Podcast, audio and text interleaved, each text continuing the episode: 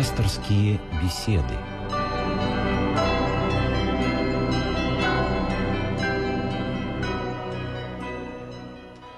Здравствуйте, дорогие друзья! На волнах Радио России программа «Пасторские беседы» из цикла «Мир. Человек. Слово». Меня зовут Игорь Гмыза, я ведущий сегодняшней программы. Рядом со мной в студии епископ Егорьевский Марк, к которому вы можете обращать ваши вопросы. Святый Владыка, здравствуйте. Здравствуйте.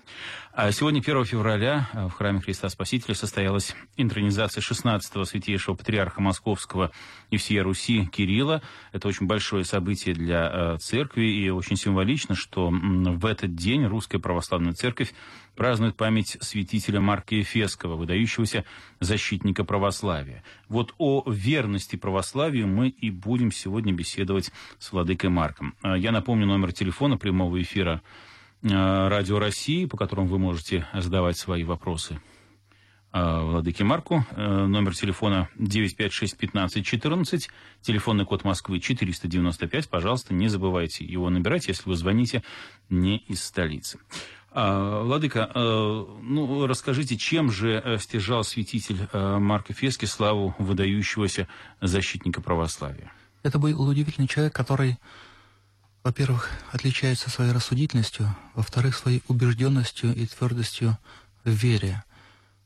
Он был епископом города Эфеса, и его взял с собой патриарх и император, когда они поехали на участие в соборе, э, в Ферраро-Флорентийском соборе, который состоялся в Италии. Цель этого собора была соединение православной церкви с католической. В то время ситуация в Византии была крайне тяжелой, теснили турки со всех сторон, и поэтому император для того, чтобы получить помощь от западных соседей, решил пойти на компромисс в вере и э, принять то, что мы сейчас характеризуем и называем как уния.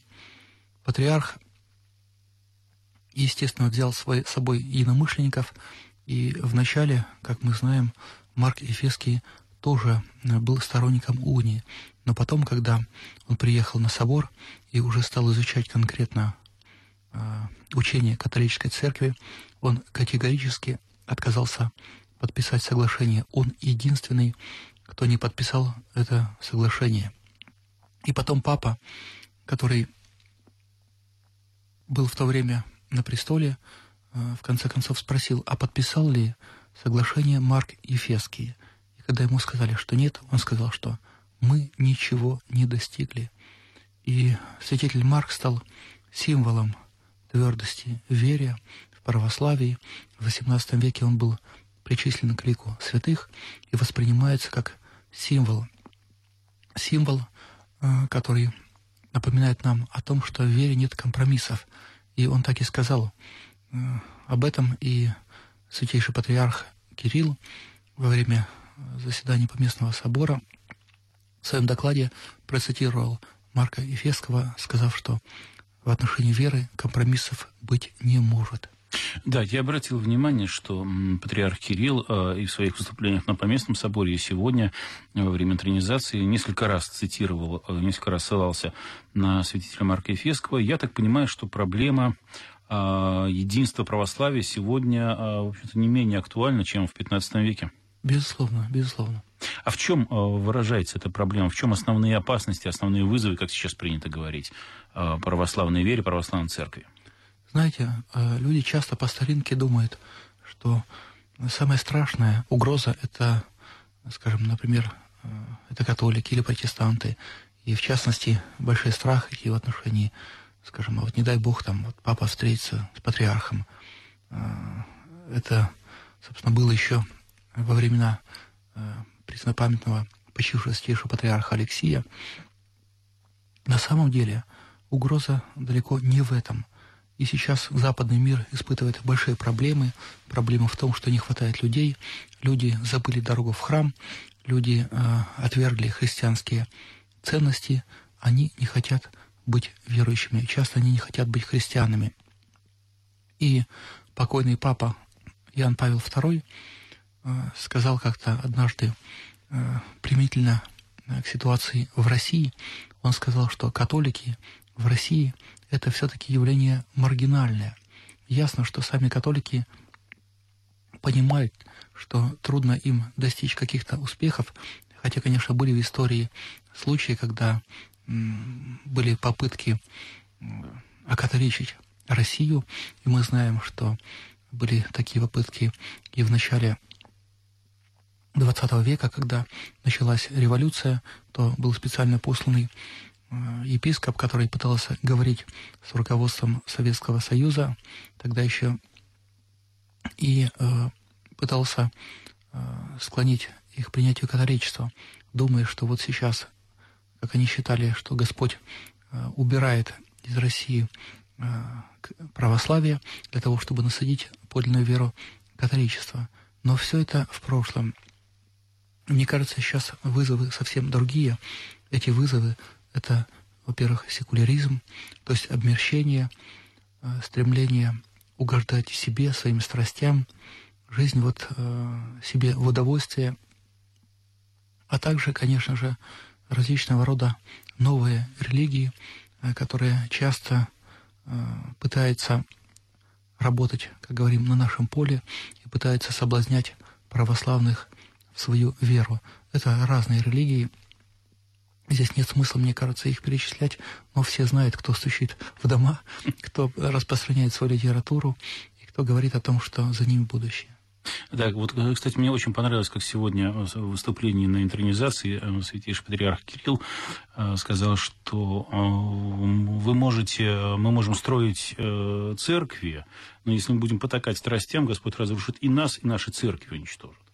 Вот. Это, мне кажется, очень правильная мысль. 956-15-14. Э, вы слушаете программу «Пасторские беседы». Э, сегодня в студии э, Радио России епископ Егорьевский Марк. Говорим мы на тему о верности православию. У нас есть телефонный звонок из Москвы. Алло, добрый вечер. Добрый вечер, Владыка. Да, здравствуйте. Я вас поздравляю с этим светлым днем, что все-таки избрали этого человека Кирилла, за которым я следил уже давно за его деятельностью. Он на телевидении очень много выступал, его беседы я практически ни одну не пропускала.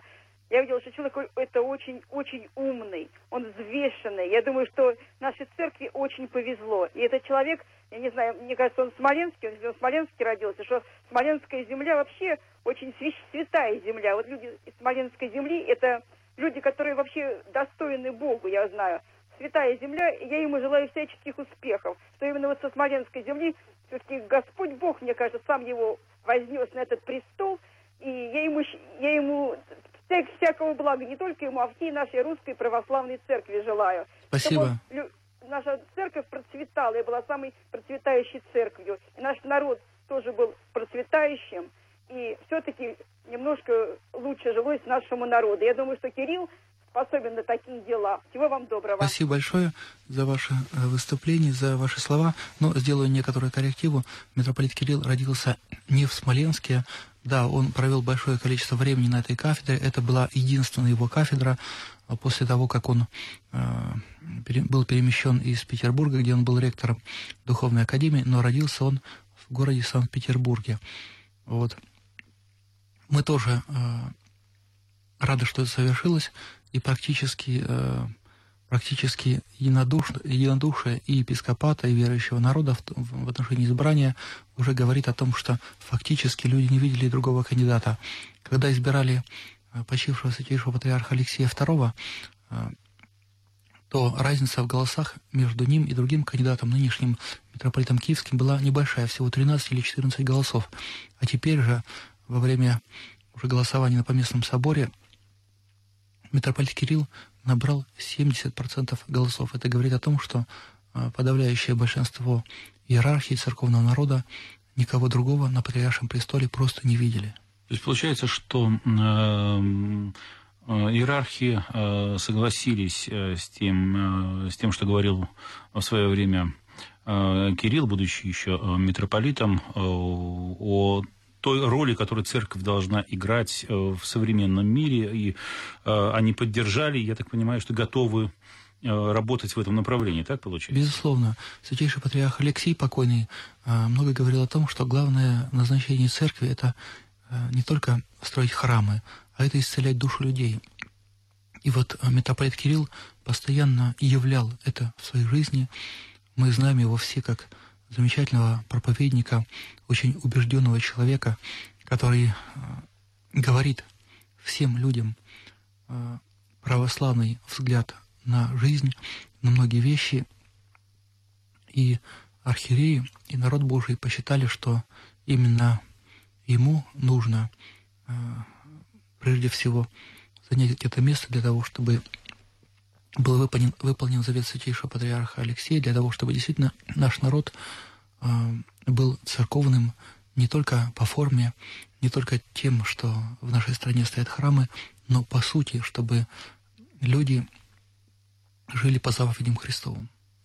956-15-14, я еще раз напомню номер телефона прямого эфира программы «Пасторские беседы» из цикла «Мир. Человек. Слово». Э, сегодня, 1 февраля, состоялась интронизация 16-го патриарха Московского всей Руси Кирилла, и сегодня же Русская Православная Церковь празднует память святителя Марка Ефесского, э, выдающегося защитника православия. Говорим мы сегодня э, с епископом Егорьевским Марком о верности православию, о том, э, что сегодня угрожает православной вере, православной церкви. Еще один телефонный звонок из Егорьевска. Здравствуйте. Здравствуйте. Медведева Лариса Владимировна вас беспокоит. Очень приятно. Мне очень приятно все и очень интересны ваши беседы, ваша передача «Беседы пастыря». А в Егорьевске я знаю, но не все, а, о некоторых работах с молодежью. Там прекрасные беседы в соборе Александра Невского, глубокие по смыслу, очень поучительные, жизненные, правильные. Ведут, но я не записывала фамилии, кто это вел, но я специально ездила послушать вот эти беседы, которые ведутся с молодежью перед первым сентября. Батюшка настолько говорил глубоко и правильно, и очень сердечно обращался к молодежи. Молодежь приходит в церковь нарядные, маленькие, большие, с цветами. Мне это очень понравилось. Но я бы хотела еще бы узнать, какие еще есть формы работы с молодежью в Егорьевске. Знаете, спасибо, но я, э, хотя я называюсь епископом Егорьевским, я не могу отвечать за Егорьевск, потому что а, я а, несу послушание в Москве, и в Егорьевске бываю не так часто. Иногда лишь всегда, всего совершаю богослужение. Но для этого не нужно, а, собственно, помощь моя и Радио России. Я думаю, что об этом можно узнать, спросив у благочинного, у, нас, у отца Никодима, у настоятеля храма Александра Невского.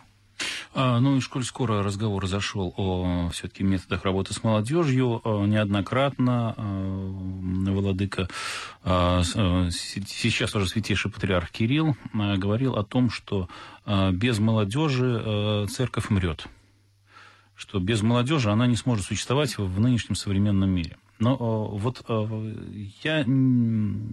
Вот какой вопрос меня мучит. Каким образом можно привлечь молодежь в церковь, мы не будем говорить о той части молодежи, которая а, благодаря родителям, а, благодаря воспитанию уже ходит в церковь, уже принимает участие в богослужениях. Я говорю о той молодежи, которая не воцерковлена, которая живет совершенно иными законами, у нее совершенно иные интересы. Каким образом можно привлечь эту молодежь в церковь, не отступая от канонов, ничего не меняя в, в церкви? Вот этого я не, не понимаю. Да, это очень важный вопрос и очень сложный вопрос. И, кстати, в этом проявляется наша верность православию.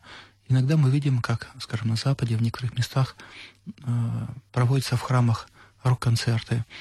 Иногда рок-концерт, иногда рок-музыка сопровождает, э, скажем, служение литургии. Ну и подобные вещи, которые мы можем назвать неким проявлением популизма. Э, мы говорим о том, что нужно привлекать молодежь в церковь, но не любой ценой. И в этом также заключается наша верность православию. Ведь православие в переводе с греческого означает правая вера, правильное мнение или правильное отношение, правильное э, славление Бога. И э, еще православие называется также некоторым царским путем. И э, святые отцы говорили о том, что православие всегда должно быть свойственно чувство меры. Вот некая мера во всем – это и есть православие. Мы говорим о необходимости привлекать молодежь разным образом. И э, наши пастыри являют много примеров. Скажем, в некоторых случаях устраиваются молодежные клубы, где э, священники говорят и общаются с молодежью общаются между собой. В тысячах храмах есть э, воскресные школы, где проводится работа с детьми. Э, где-то есть э, лагеря, в которых даже есть такие вещи, как, например, единоборство, такие русские традиционные. Где-то покровительствуют ремеслам, где-то есть при храмах даже некоторых такие общества, даже байкеров, где люди катаются... Ну вот это как-то ближе к э, интересам современной молодежи, мне кажется. Э, да, э, это действительно интересует, а, но какие еще можно, не знаю, точки соприкосновения найти, чтобы молодежь увидела в священнике лидера, а, с которым можно разговаривать не только на, как они считают, наверное, да, абстрактные темы о Боге, а может находить э, ответы на интересующие вопросы внутри. Знаете, я думаю, что э, формы могут быть самыми разными. Есть, скажем, э, такие примеры, как священник, когда идет вместе с молодежью в туристический поход на природу и в течение нескольких дней, например, путешествует, либо едет и плывет с молодыми людьми на байдарках. Кто-то играет, скажем, в какие-то спортивные игры, там волейбол, футбол. Это тоже есть. Мне кажется, что э, формы могут, быть самыми разными. Нужно просто не терять чувство меры, когда мы говорим о каких-то конкретных формах вот этой работы. Мне кажется, что если есть горящее сердце, есть понимание того, что нужно делать, и где есть э, мера, тогда каждый человек найдет разную, разные формы, те формы, которые ближе самому человеку. А, вы слушаете программу «Пасторские беседы». Епископ Егорьевский Марк сегодня у нас в студии. Э, слушатели задают вопрос из Москвы, будет ли патриарх Кирилл добиваться э, введения в школе преподавания закона Божьего? Ну, вопрос э, переадресую вам, поскольку святейшему патриарху Кириллу вряд ли у меня получится сейчас вопрос адресовать. Но вы знаете да святейшего патриарха много лет, э, долгие годы работали вы с ним вместе. Э, каков настрой у святейшего патриарха на этот счет? Э, скажу, что, конечно же, святейший патриарх не будет добиваться введения закона Божия. Мы говорим о необходимости изучения некоторых основ веры, основ православной культуры, так мы называем, и мы говорим, что есть некоторая разница между законом Божьим и основами православной культуры. То есть закон Божий – это научение человека, собственно, основам веры, э, молитвам и так далее. Когда речь идет о преподавании в школах, то мы не стремимся учить людей молиться. Э, люди учатся молиться, изучать закон Божий на уроках в воскресных школах, которые существуют при храмах. А в школах мы говорим о необходимости изучения некоторых, некоторых, я бы сказал, нравственных норм, э, ценностей христианской веры, которые должен знать каждый человек. И владыка э, Кирилл очень много внимания этому уделял, и в Смоленской епархии, в Смоленской и Калининградской епархии есть э, предмет основы православной культуры, а для тех же людей, которые вообще, ну, как-то еще слишком далеки, есть такой предмет, который называется «Истоки». Истоки. И практически большинство школ и в Смоленске, и в Смоленской области, и в Калининграде охвачены вот этим преподаванием, и большое количество людей э, знакомо с ценностями христианской веры, с ценностями христианского образа жизни. Но ведь в то же время сейчас э, говорится о том, что э, церковь должна занимать все более активную миссионерскую позицию, и а, в связи с этим возникает вопрос, а не да ли это эм, своего рода компромисс? Мы сейчас живем в век компромиссов, и моральных в том числе, что вот мы э, не, не говорим о, об основах православной веры, мы говорим об о основах культуры, да, как-то так по-другому это называем. Там, ну, пусть факультативно, да, может быть, все-таки э, имеет смысл больше твердость проявить, тем более, что, опять же, сегодня на интронизации э, святейший патриарх э, Кирилл говорил о том, что нужно выстраивать новые отношения с государством. Да, безусловно. Вот об этом, если можно.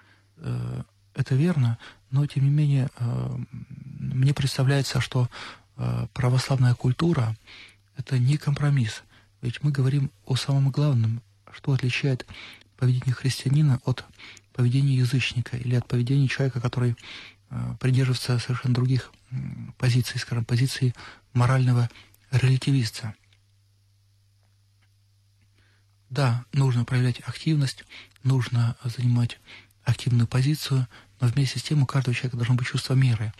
Э, невозможно э, или, скажем, научить человека быть верующим. Можно показать человеку, э, где есть истина. И не случайно один богослов как-то сказал, что христианство, оно не, оно не указывается, оно просто показывается. То есть не можно, нельзя как-то вот так вот объяснить человеку, и он может стать сразу христианином. Нельзя приводить силой. Да, конечно. Можно просто указать, можно показать, можно рассказать, но человек должен сам принять уже решение. Поэтому как можно, скажем, учить молиться человека, который еще не знает основ? Можно рассказать, вот э, христиане держатся таких-то убеждений, они вот делают так-то и так-то. И само по себе это оказывает колоссальное значение и колоссальное влияние. Ну, вспоминаю примеры житий. Как-то э, один римский воин э, который пришел вместе со своим полком в деревню, э, спросил, а почему э, жители этого, это, этой деревни, этого населенного пункта так относятся к нам с такой любовью, с таким уважением, вниманием. Ему ответили, что это христиане, они любят людей, их учитель заповедовал любить всех людей.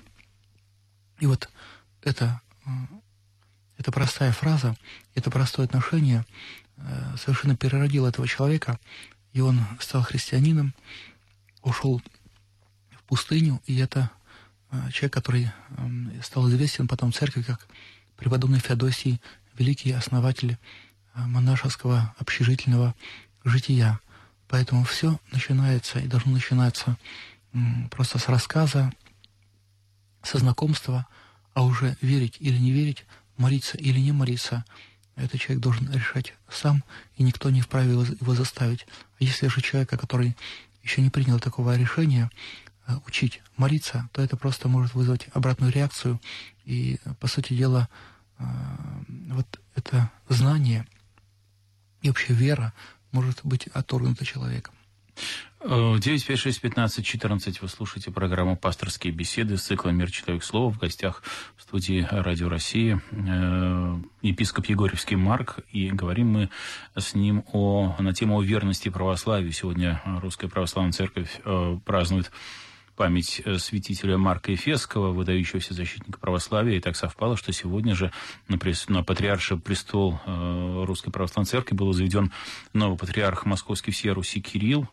Э, события эти знаменательные. Есть звонки у нас в студию из Санкт-Петербурга. Э, алло, здравствуйте. Э, добрый день. Слушаем вас. У нас в гимне России есть слово «Бог». И вот когда сейчас ставится вопрос, надо ли изучать в школе основу православия, мне кажется, совершенно бессмысленный вопрос, потому что надо обязательно это делать. Это раз. Во-вторых, я изучаю влияние церковно-славянского языка и на слушаниях э, год назад э, рождественских одна учительница сказала, в Волгограде в порядке эксперимента э, изучали в первом классе церковно-славянский язык, дети другие. Это у нас сидит в генах. И э, если мы не будем изучать, или, по крайней мере, не вернемся к русскому дореволюционному языку, то у нас уже четвертое поколение говорит на физически ничтожном советском языке. И здесь вопроса, мне кажется, нет. Обязательно надо изучать. У нас в гимне слово Бог. А кто вы по понять... профессии, простите, пожалуйста? Я, я окончил институт физмат. И сейчас занимаюсь вот э, проблемами души, тела, языка. И Спасибо. вот реформа языка была сделана большевиками. Спасибо большое за ваше мнение. 956-15-14. То, что скажете, Владыка? Э, ну, действительно, э, люди становятся совершенно другими. Ну, приведу пример. Например, очень наглядный. Э, э вот в войсках, в армии, в одном округе стали работать священники, и сразу же в несколько раз понизилось количество самоубийц. И офицеры стали говорить, что ситуация совершенно стала другой. Другой пример. Э, как-то в одной из епархий губернатор сказал в одной из областей, они провели эксперимент, и э, вот были введены э, вот эти предметы, основы православной культуры. Дети стали изучать православие, и потом провели опрос, а желают ли они продолжать дальше. Так вот, 80% сказали, что они хотят, чтобы это было. То есть у нас огромное количество людей понимает необходимость необходимость изучения основ православной культуры. И я рад, что вот есть такие звонки, такие мнения. Просто не нужно этого бояться. Нужно действительно, чтобы это было наконец реализовано, я думаю, что святейший патриарх Кирилл внесет в это свой весомый вклад. Ну, вот вы, вы совершенно справедливо говорили, что важно соблюсти э, грань и меру, э, потому что, на мой взгляд, э, заставлять детей сейчас учить церковно-славянский язык, это может конечно. только отвергнуть, оттолкнуть и детей, конечно, и родителей конечно, от этого. Конечно, конечно. Безусловно, здесь должна быть мера, и э, поэтому э, позиция церкви в этом вопросе была неоднократно выражена и святейшим патриархом Алексеем Покойным, и нынешним святейшим патриархом Кириллом, когда еще он был митрополитом. Ну, и я думаю, что мы много раз услышим его высказывания на эту тему, надеюсь, что все-таки что-то у нас в жизни изменится. И все-таки я понимаю, что основная угроза верности православию находится внутри нас. Конечно, очень часто люди пытаются найти какие-то угрозы православию снаружи. Вот, знаете, паспорта, ЕНН, что-то еще. И люди пытаются вот бороться против этих мифов, против этих ветряных мельниц. И вместе с тем мы видим э, внутри у них некоторую агрессивность. Человек весь выплескивается вовне и считает, что он борется э, с врагами, э, старается защищать православие, а на самом деле он смотрит не в том направлении. Нужно посмотреть в себя, в свое сердце. Я благодарю епископа Егорьевского Владыку Марка за интересную беседу. Спасибо. Пожалуйста. Э, Владыка, э, вы слушали программу «Пасторские беседы» с цикла «Мир. Человек. Слово». Говорили мы на тему о верности православию. Сегодня Русская Православная Церковь праздновала память святителя Марка Эфесского, выдающегося защитника православия, и сегодняшний же день, 1 февраля, э, взошел на престол 16-й э, патриарх Московский и всея Руси Кирилл. Спасибо всем, кто был сегодня с нами.